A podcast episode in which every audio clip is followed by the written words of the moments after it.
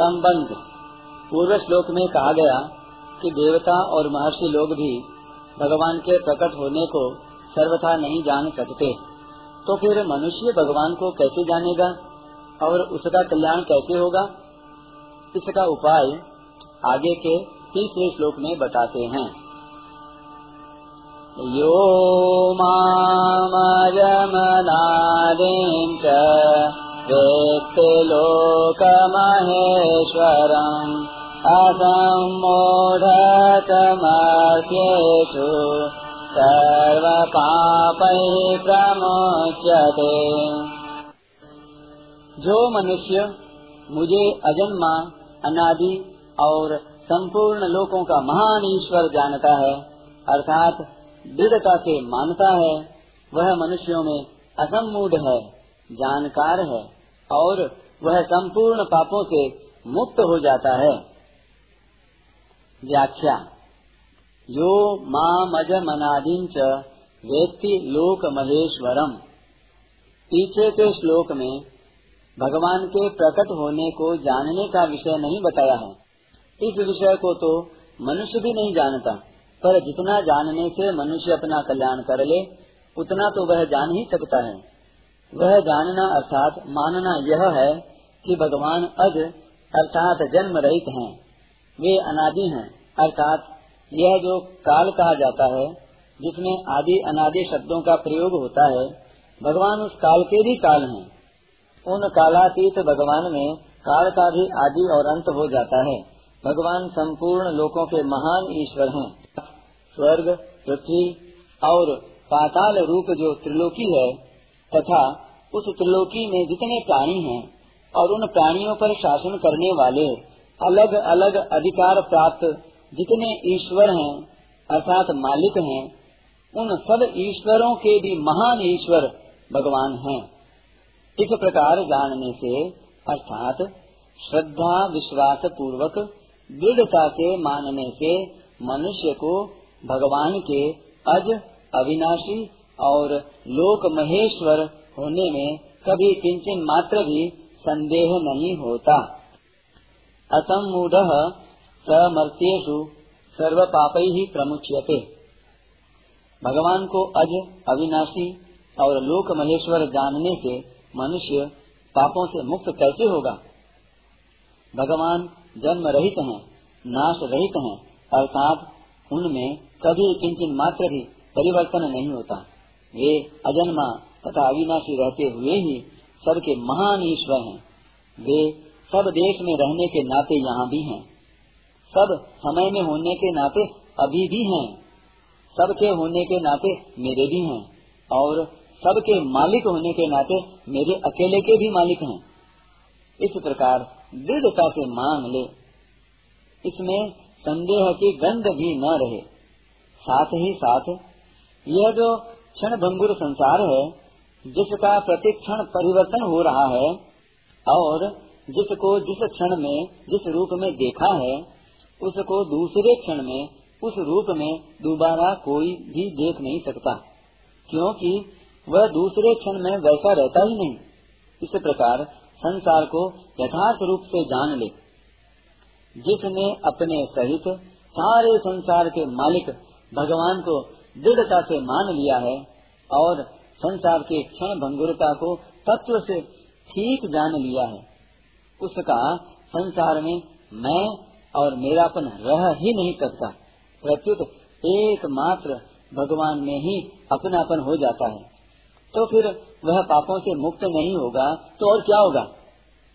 ऐसा मूढ़ता रहित मनुष्य ही भगवान को तत्व से अज अविनाशी और लोक महेश्वर जानता है और वही सब पापों से मुक्त हो जाता है।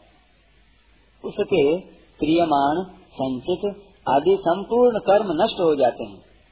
मनुष्य को इस वास्तविकता का अनुभव करने की आवश्यकता है। केवल तोते की तरह सीखने की आवश्यकता नहीं। तोते की तरह सीखा हुआ ज्ञान पूरा काम नहीं देता। असमूढ़ता क्या है? संसार शरीर किसी के भी साथ कभी रह नहीं सकता, तथा कोई भी संसार के साथ, शरीर के साथ कभी रह नहीं सकता, और परमात्मा किसी से भी कभी अलग हो नहीं सकते, और कोई भी परमात्मा से कभी अलग हो नहीं सकता। यह वास्तविकता है। इस वास्तविकता को न जानना ही सम्मूढ़ता है। और इसको यथार्थ जानना ही असमूढ़ता है। यह असमूढ़ता जिसमें रहती है, वह मनुष्य असमूढ़ कहा जाता है।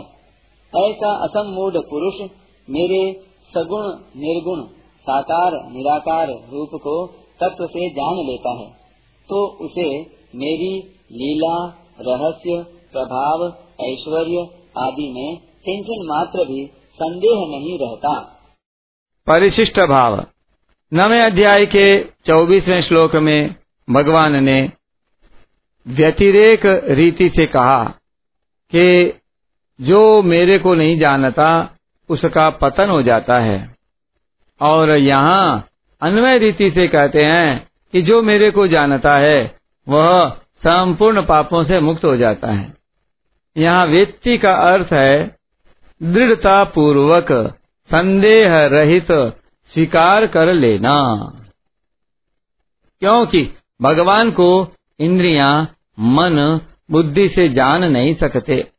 अतः भगवान जानने का विषय नहीं है, प्रत्युत मानने और अनुभव करने का विषय है। जानने का विषय खुद प्रकृति भी नहीं है। फिर प्रकृति से अतीत भगवान जानने का विषय कैसे हो सकते हैं? अनुभव करने का तात्पर्य है, अपने को भगवान में लीन कर देना। भगवान से अभिन्न हो जाना। भगवान से अभिन्न होकर ही भगवान को जान सकते हैं, क्योंकि वास्तव में अभिन्न ही हैं। इसी तरह संसार से अलग होकर ही संसार को जान सकते हैं, क्योंकि वास्तव में अलग ही हैं। महर्षि गण भगवान के आदि को तो नहीं जान सकते, पर वे भगवान को अज अनादि तो जानते ही हैं। भगवान का अंश होने से जीव भी अज अनादि है। अतः वह भगवान को अज अनादि जानेगा तो अपने को भी वैसा ही अज अनादि जानेगा, क्योंकि जीव भगवान से अभिन्न होकर ही भगवान को जानता है। अपने को अज अनादि जानने पर वह मूढ़ता रहित हो जाता है। फिर उसमें पाप कैसे रहेंगे, क्योंकि पाप तो पीछे पैदा हुए हैं। अज अनादि पहले से है। सर्व पाप ही प्रमुच्यते का तात्पर्य है, गुणों के संग से रहित होना।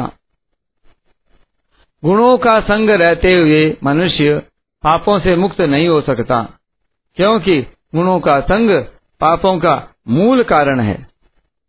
आगे, चौथे से छठे श्लोक तक असमूढ़ता का ही विवेचन हुआ है।